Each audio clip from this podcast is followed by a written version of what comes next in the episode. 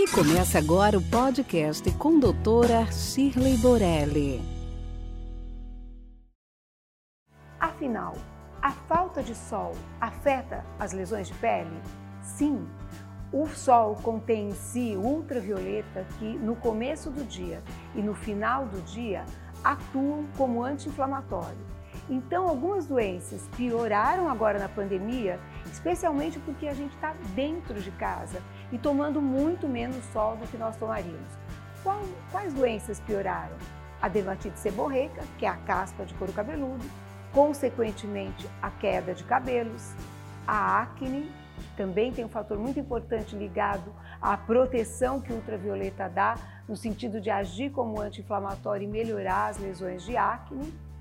Ah, as lesões de pele, como psoríase, podem ser agravadas pela falta de sol.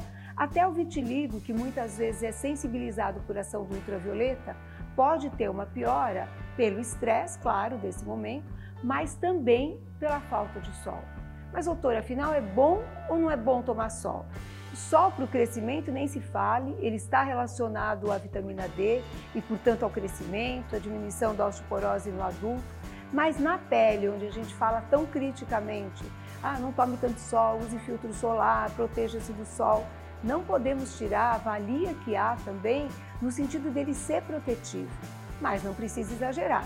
É um pouquinho de sol de manhã e um pouquinho de sol no final do dia vão garantir um cuidado anti-inflamatório para essas lesões, fazendo com que não haja um agravamento mas está difícil, eu não consigo tomar sol, o que, que eu posso fazer?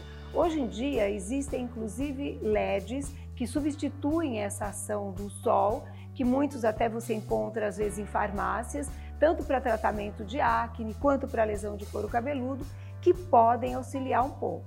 Mas o melhor dos mundos é procurar o dermatologista para que essas lesões sejam avaliadas criticamente e corretamente dando a oportunidade de que um tratamento associado possa trazer os melhores resultados. E fica aqui nosso podcast de hoje. Acompanhe nosso dia a dia no Instagram. Esperamos você semana que vem no próximo. Até lá! Esse podcast foi gravado por Ética Marketing Médico www.eticacomh.com.br